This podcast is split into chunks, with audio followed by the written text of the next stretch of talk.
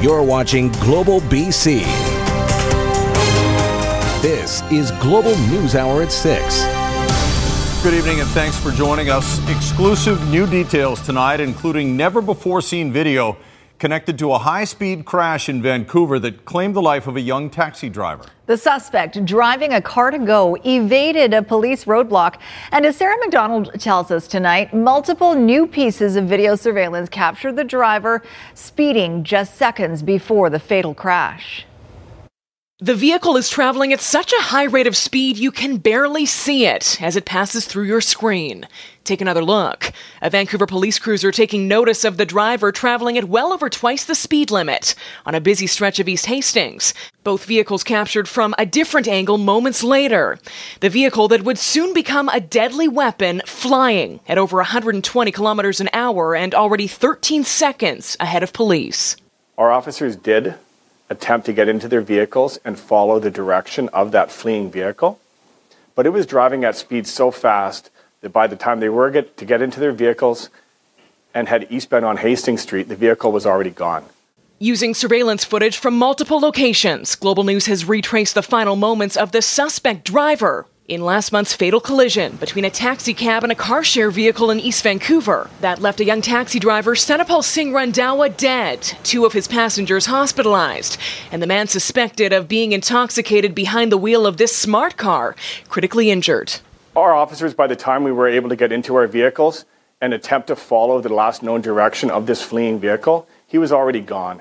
That footage was all recorded in a matter of seconds in the moments after the suspect driver evaded officers at a roadblock at this intersection. Initially asked to pull over and park, but hitting the gas instead. The driver traveling east along Hastings, then at some point turning south onto Renfrew Street before colliding with that yellow cab in the First Avenue intersection. When you're traveling that fast in that type of area, your depth perception and your reaction time is gone. This retired police officer turned forensic collision consultant says it's not uncommon for drivers to evade counterattack road checks, with officers not likely to pursue for public safety reasons. And I had a, a, a driver do the same thing to me years ago where I told him to pull over and he went ahead and then he just took off. The province's police watchdog now conducting its own investigation of this case and likely this footage as the suspect driver remains in hospital facing criminal charges. Sarah McDonald, Global News. A shooting in Burnaby has sent one person to hospital. The shots rang out along Willingdon Avenue near Burke Street just after 10:30 Sunday night. Police believe the suspect in a white sedan began shooting at three people in a Suzuki, causing that vehicle to go off the road and crash. One of the occupants suffered non-life-threatening injuries. The two others were not hurt. All three are known to police and it's believed the shooting was targeted.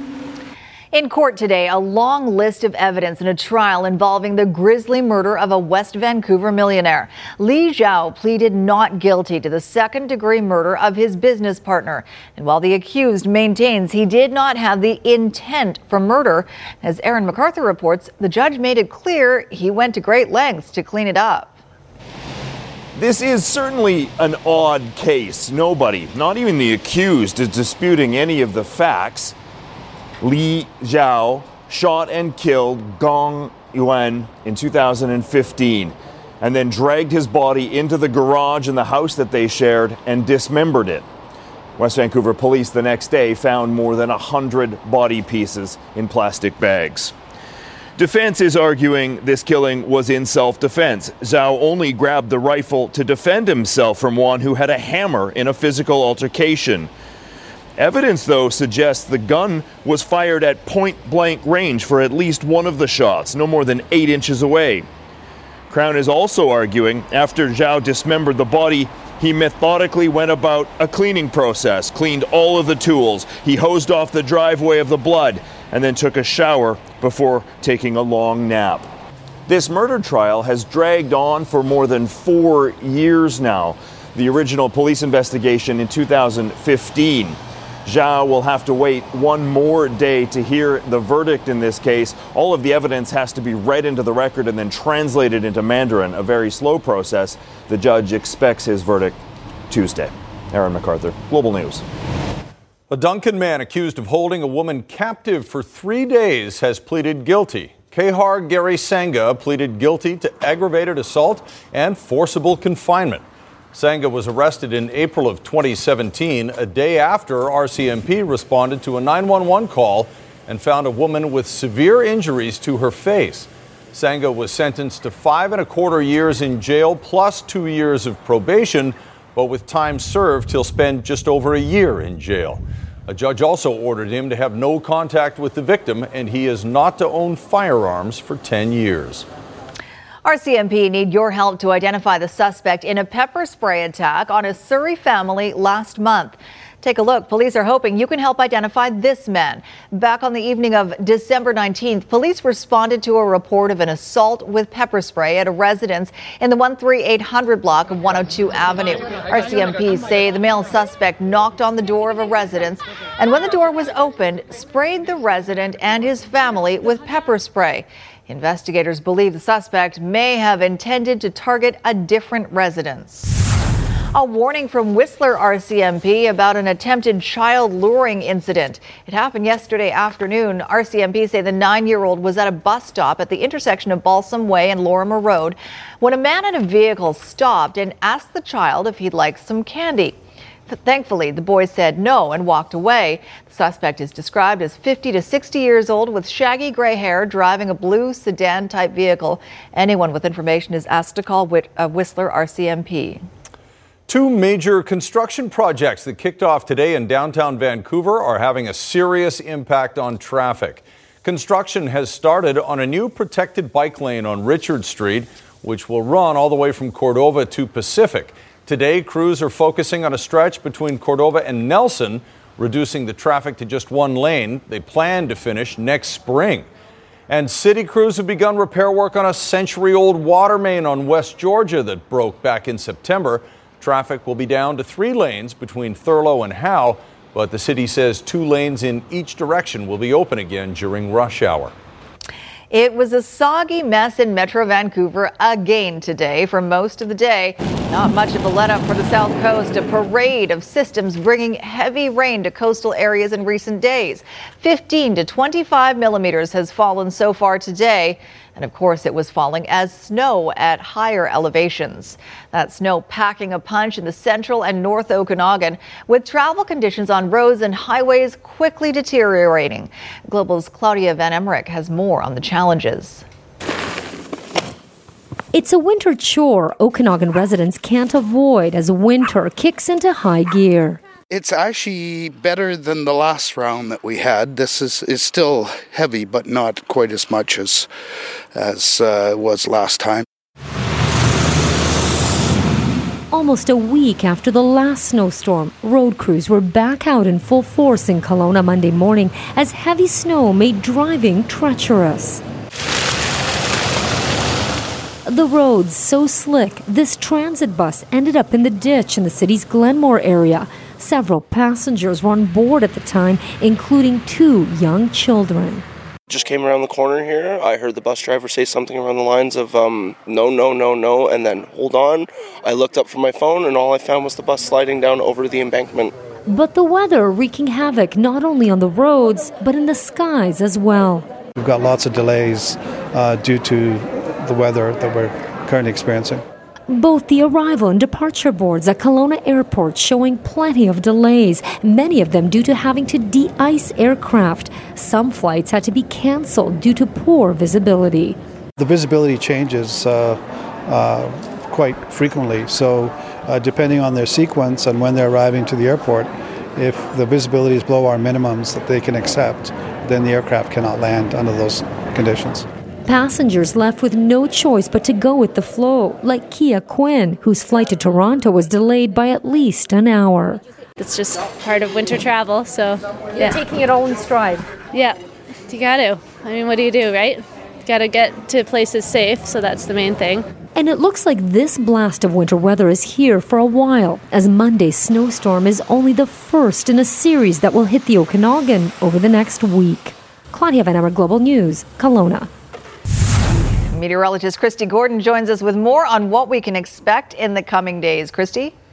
So the worst will, in the short term, will be overnight tonight and through the morning hours tomorrow. So Whistler Village could see up to 30 centimeters of snow by the end of the day tomorrow.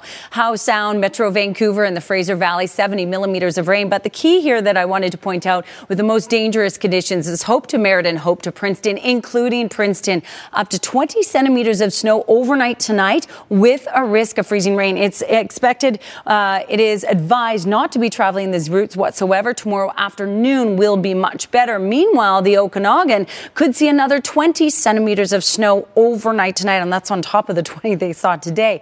Now, we've got another major system on deck for late in the week, and this could be the worst of this series for the Metro Vancouver region, including the potential for snow. So I'll show you which areas could see it as early as Thursday night.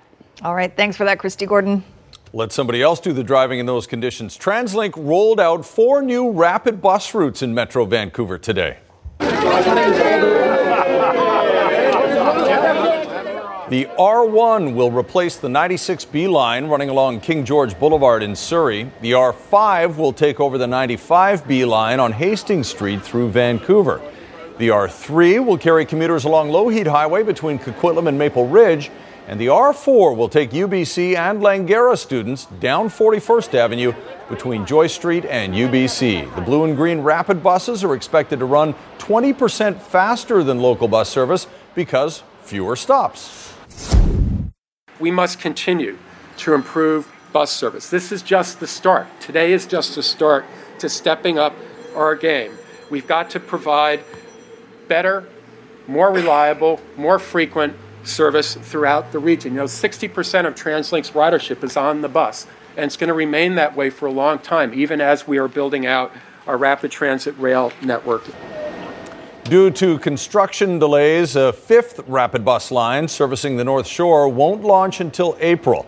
TransLink is hoping to add seven more routes across the region in the future.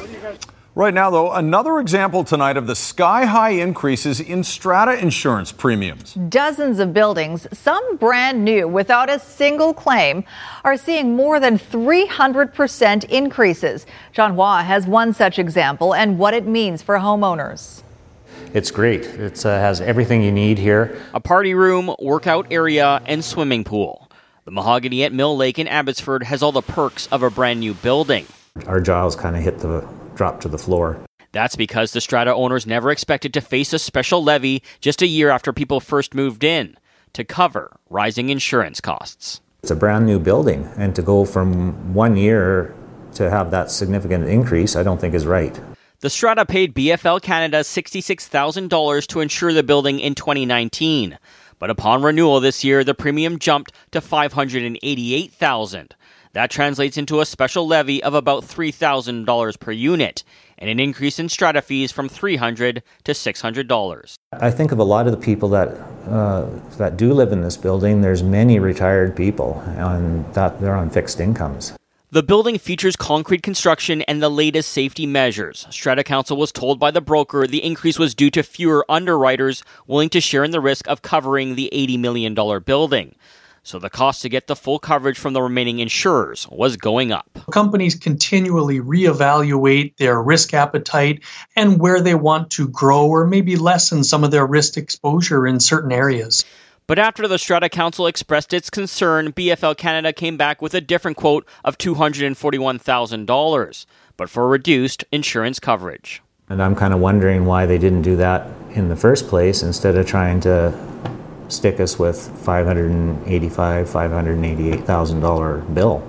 With several stratas complaining about similar insurance increases, Paul says something has to give. Government needs to look at this and maybe that it needs to be regulated on what kind of increases they can uh, legally mandate. The Insurance Bureau of Canada warns regulation could force more companies to leave the strata insurance market. Owners say the greater risk is being stuck with the status quo.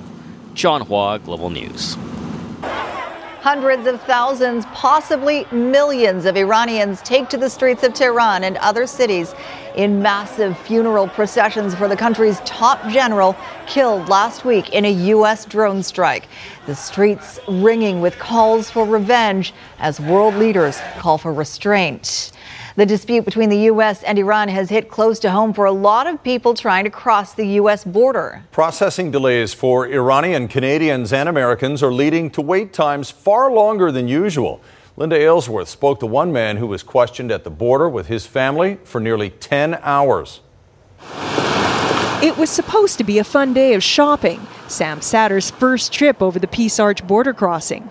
But last Saturday afternoon, U.S. Customs had other plans. As soon as I see the passport, I saw eye contact. It just like, say, okay, Dad, we're going in to a room filled with Canadian citizens like Sam, as well as U.S. citizens, all with one thing in common they were born in Iran. I say more than 100 people I saw is born in Iran. Did I work with the government? Did I do terrorist things? No. Why, why us? Why innocents? We are innocents. They lead us to the office and they uh, held us there for five hours. They asked many questions. At a press conference in Washington state, other detainees spoke out. Nega, a U.S. citizen, was traveling home from B.C. late Saturday with her two young children. We asked them if we can go in our car because my kids need to sleep, and they said no. U.S. Customs and Border Protection denies that anyone was unfairly detained. Congresswoman Pramila Jayapal doesn't buy it. I understand that CBP has said that no such thing occurred, but it is difficult to believe that when you listen to the multiple accounts of what happened. Washington State Governor Jay Inslee concurs, saying these were detentions and that is unacceptable. U.S. President, I think he never understanding between a terrorist and tourist. Satter and his family were finally released after nine hours of questioning and waiting at 8:30 p.m. So much for that fun visit to the USA. I feel upset, and uh, I wish peace will come back. I wish not that is happening again. Linda Aylesworth, Global News. The federal government says it will finally take action to remove a notorious abandoned ship that's been moored in the Fraser River near Surrey for more than five years. We first told you about the former U.S. Navy ship Sputnik back in 2014 when it broke free from its moorings in Squamish and was adrift in Howe Sound. The boat was towed out of the sound and drained of thousands of liters of fuel. The Fisheries Ministry says a recent assessment shows the ship poses an imminent risk of pollution, hull corrosion, and fire. Removing the ship is expected to cost more than $3 million. No word on whether the government will try to recoup any of those costs from the owner. Tensions are growing again tonight over construction of a natural gas pipeline in northern BC that was the scene of an emotional standoff last winter. Five hereditary chiefs have stopped construction of the Coastal GasLink pipeline despite a court injunction that prevents them from blocking the project. Richard Zussman reports. Tensions are once again building in the Wet'suwet'en territory in northern BC. Hereditary chiefs for the community serving their eviction notice to block Coastal GasLink from operating near Houston. We are doing it to protect the environment, the land, the air, the water, the rights and titles of our people. The Wet'suwet'en attempting to block a $6.6 billion pipeline set to move natural gas. We're asking you guys to peacefully leave this, vacate this, because it's an eviction notice. It was a year ago Tuesday when the RCMP arrested 14 people at a police checkpoint trying to disrupt the project. As Wet'suwet'en people, we're not the terrorists that uh, they're acting on. But the reality is, that's how they're treating us. The company plans on getting back to work this week after a holiday break. It has been working under an agreement that allowed pipeline workers access, an agreement that Wet'suwet'en are now rescinding project must be proven to be necessary. Benefits for the general public cannot outweigh the adverse effects on First Nations. Last week, a BC Supreme Court judge extended an injunction against protesters. In a statement, Coastal GasLink says, Our preference has always been to find mutually agreeable solutions through productive and meaningful dialogue. Over the past year, Coastal GasLink has repeatedly requested face to face meetings with the Unistoten and the Office of the Wet'suwet'en, but these requests have either been ignored or rejected by these groups.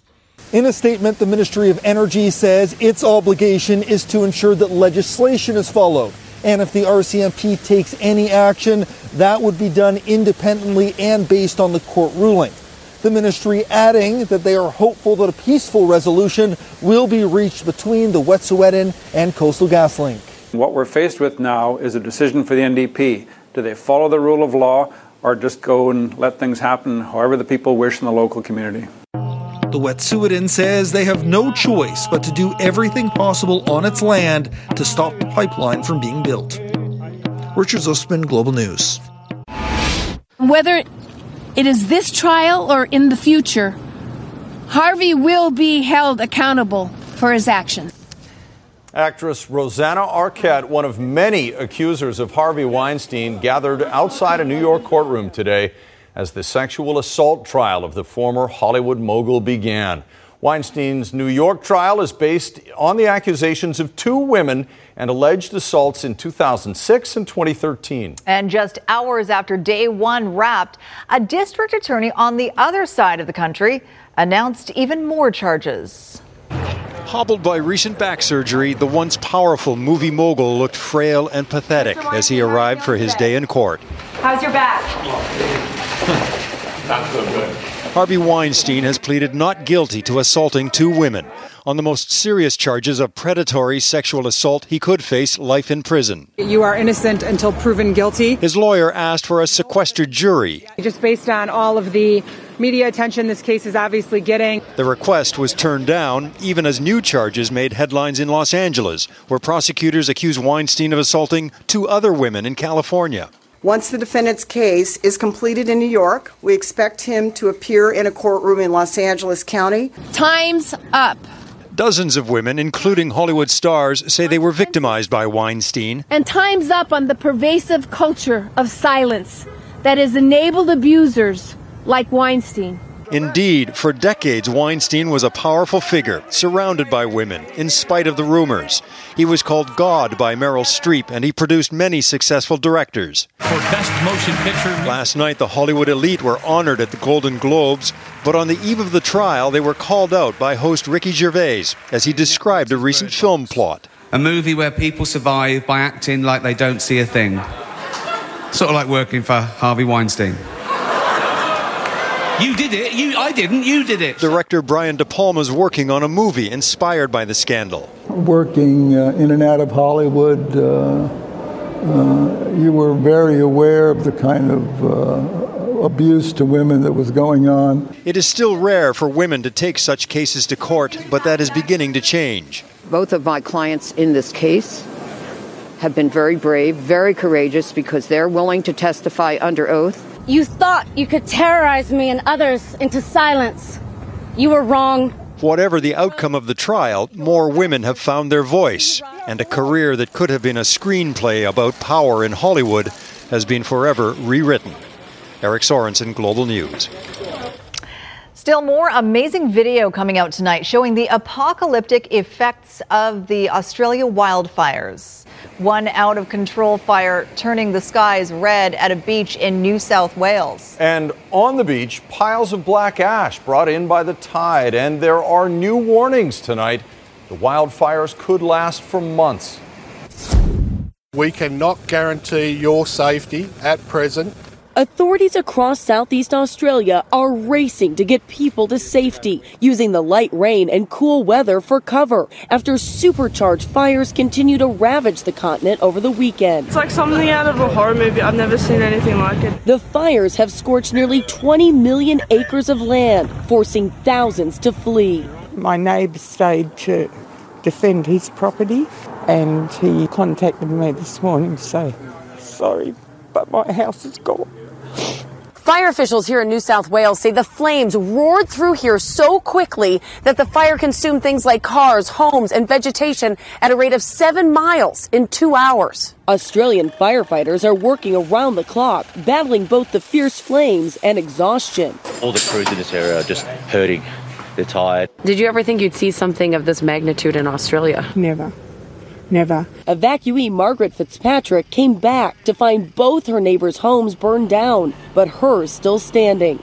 Just the spirit of everyone banding together and helping each other. And even though a lot of people have lost a lot of things, we still have that really good community spirit. The Australian government committed the equivalent to one and a half billion U.S. dollars for recovery. While conditions were improved, firefighters are concerned that later this week there will be stronger winds and higher temperatures. Jamie Yuccas, CBS News, Canberra, Australia. The impact of the wildlife or on the wildlife of these devastating fires in Australia is generating more heartbreaking video of desperate animals interacting with humans. It hurts to see this, and I don't want anyone to go through this again. It includes this latest video of an injured and parched koala drinking from a water bottle. Elsewhere, a police officer shared his water with a kangaroo. He poured the water into his hand and the animal took a few timid steps to have a drink.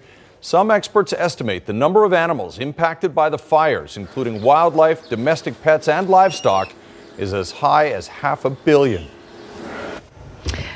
An earthquake has done serious damage in Puerto Rico. The 5.8 uh, magnitude quake caused small landslides and power outages and did major damage to some homes and buildings. It was one of the strongest quakes yet to hit the U.S. territory, which has been shaking for the past week. Thankfully, there are no reports of casualties.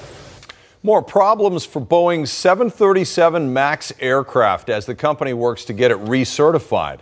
Boeing and FAA inspectors have discovered a potentially catastrophic flaw in the jet's wiring.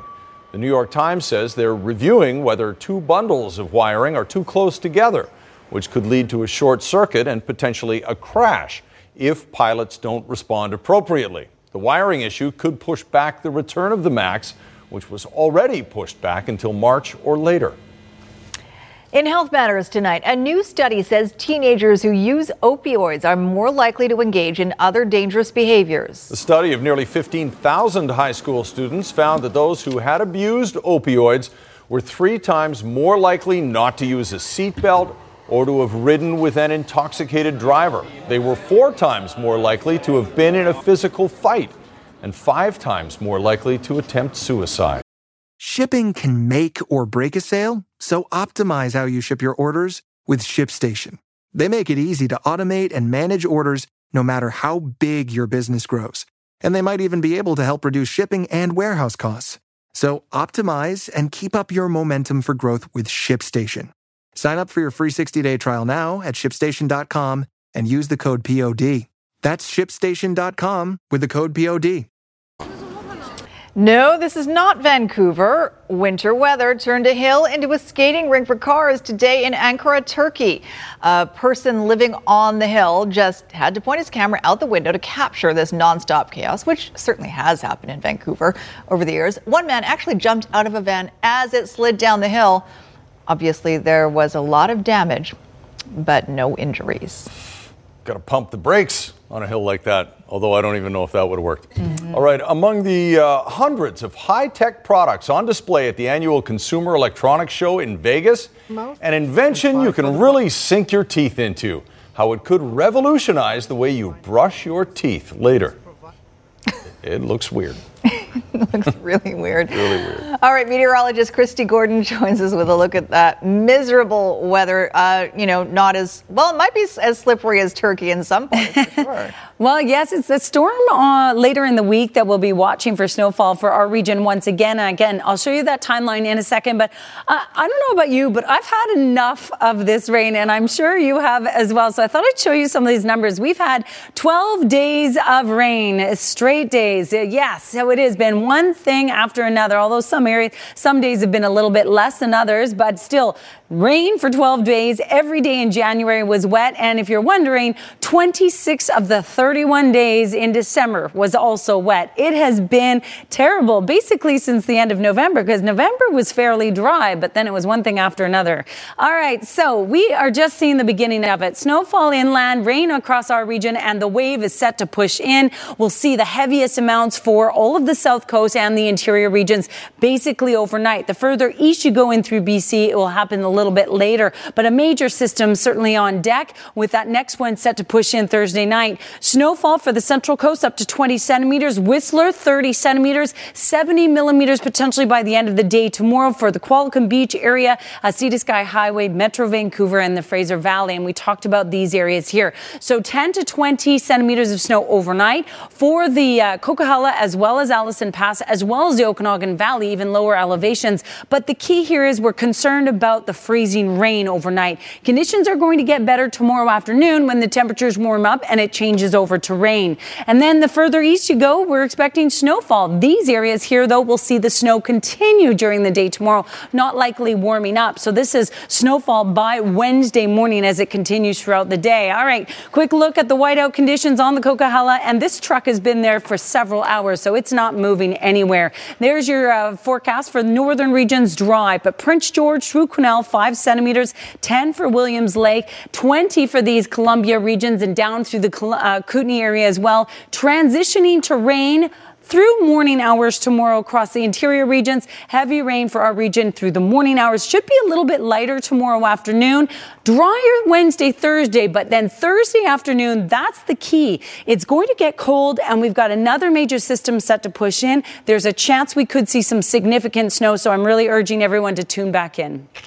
All right. Well, we'll be here, so. Yeah. we'll find out. Thanks very much, pay, Kristi. Pay attention.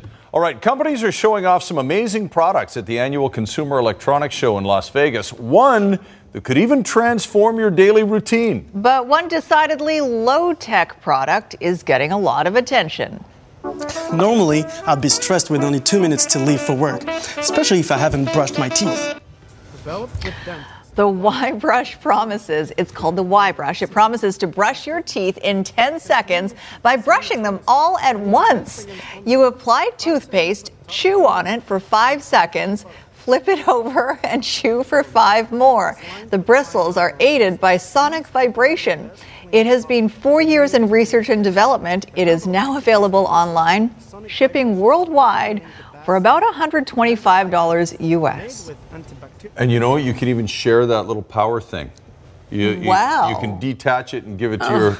That's great. You've looked into this it. clearly. I checked it out. That's interesting to me, but I prefer the. Ba- I like the bamboo toothbrush. Yeah, I like the There bamboo toothbrush, too. That's right. We need more, well, less plastic is what we need. Exactly.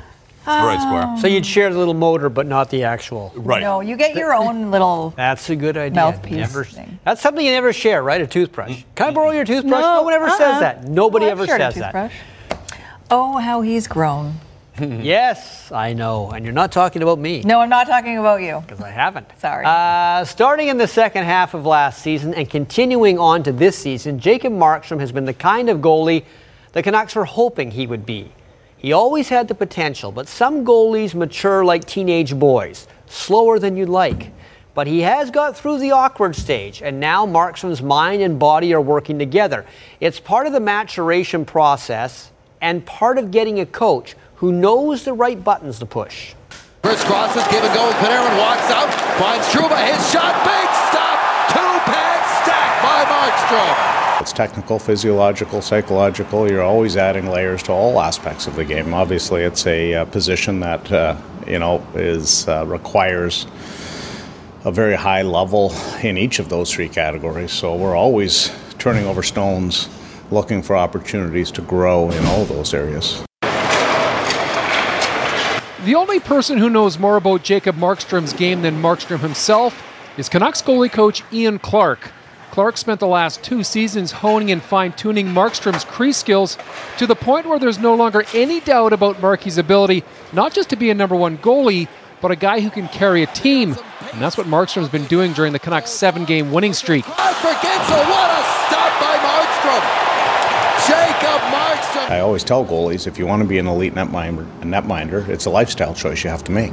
Uh, you have a very, very big responsibility to the organization as a goaltender. Well, all players do, but you know, in particular, the goaltending position is obviously the last line of defense, as we all know, and there's a big responsibility there, and there's a lot of pressure there. And if we want to elevate our game to to um, the level we're talking about, you know, it, it takes more than just coming to the rink and, and trying to stop pucks.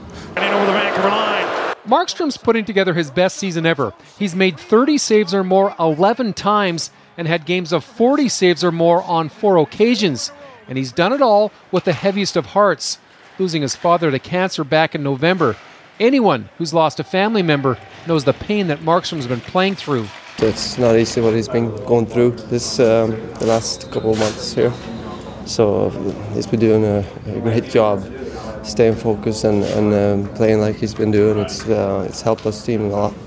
To be able to play the level, the level he plays at now, because losing your dad and yeah, it's horrible. So uh, props to him. He's playing unreal. So yeah, I'm very happy for him.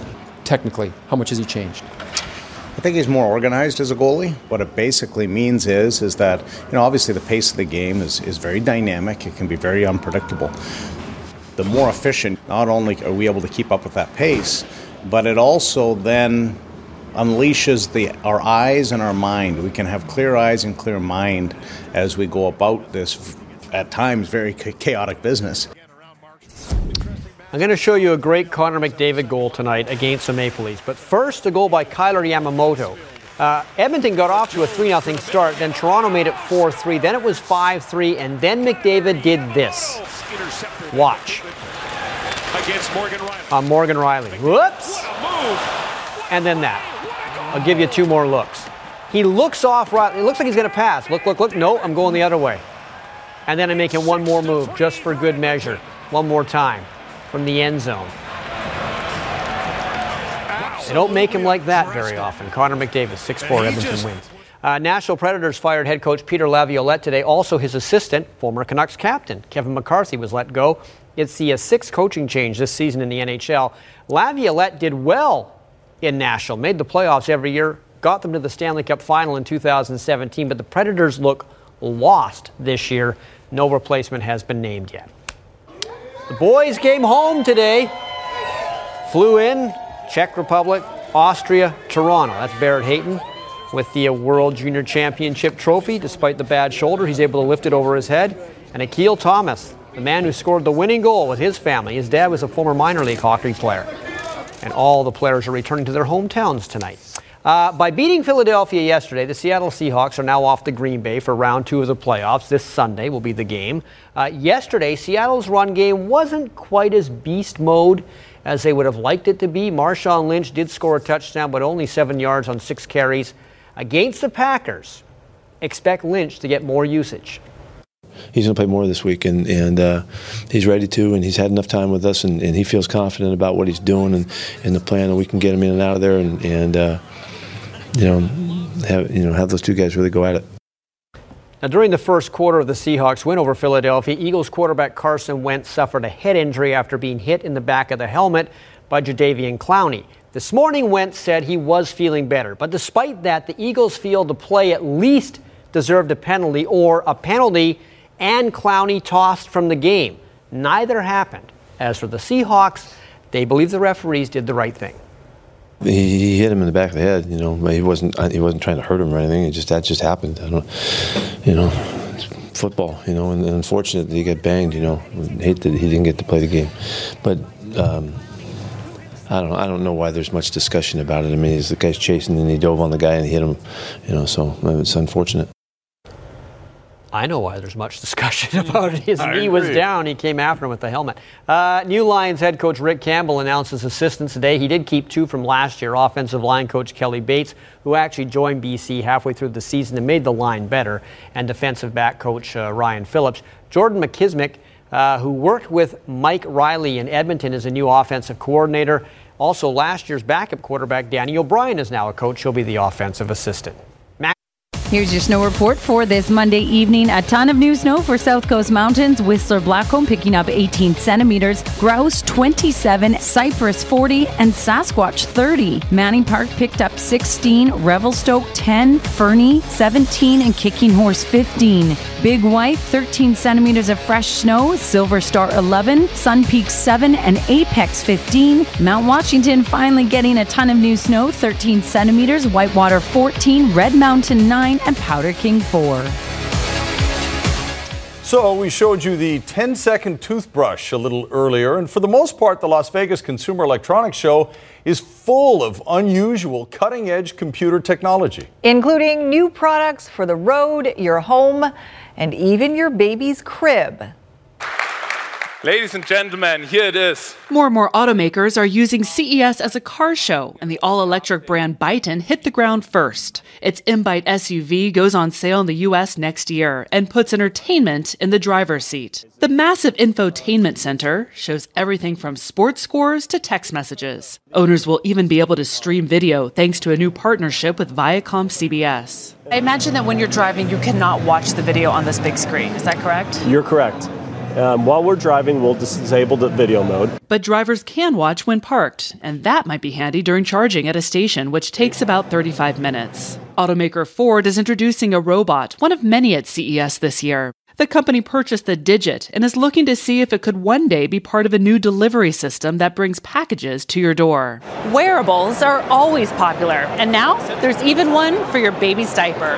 Lumi by Pampers has a webcam, smartphone app, and diaper device that tracks a baby's sleep and also detects wet diapers. Presenting the Samsung Q950. TVs are always big news at CES. Samsung's latest has a tiny edge, making the set 99% picture. The company also has a TV with a twist. The Sero rotates vertically to make it easier to watch videos recorded on a phone. The things that people want to show at CES are these amazing products that make you go, wow, that's really cool. And more cool tech aiming to shape the future is expected as CES officially gets underway. I'm CNET's Kara Tsuboi for CBS News, Las Vegas. What are, we, what are we thinking about the vertical TV, No. people? Just shoot your video like this. Yes, please, when you're sending in weather footage. Same, same for you, photos and stuff like that. I right? agree. Not this. This. It's the 16 by 9 aspect ratio that makes our life so much easier. Mhm. Uh, last word on weather before we go. Sure, heavy rain overnight through the morning hours tomorrow, so don't send the kids off to school without Wait. a rain jacket. That's See? better. There you go. Thanks for watching. Have a good night, everybody.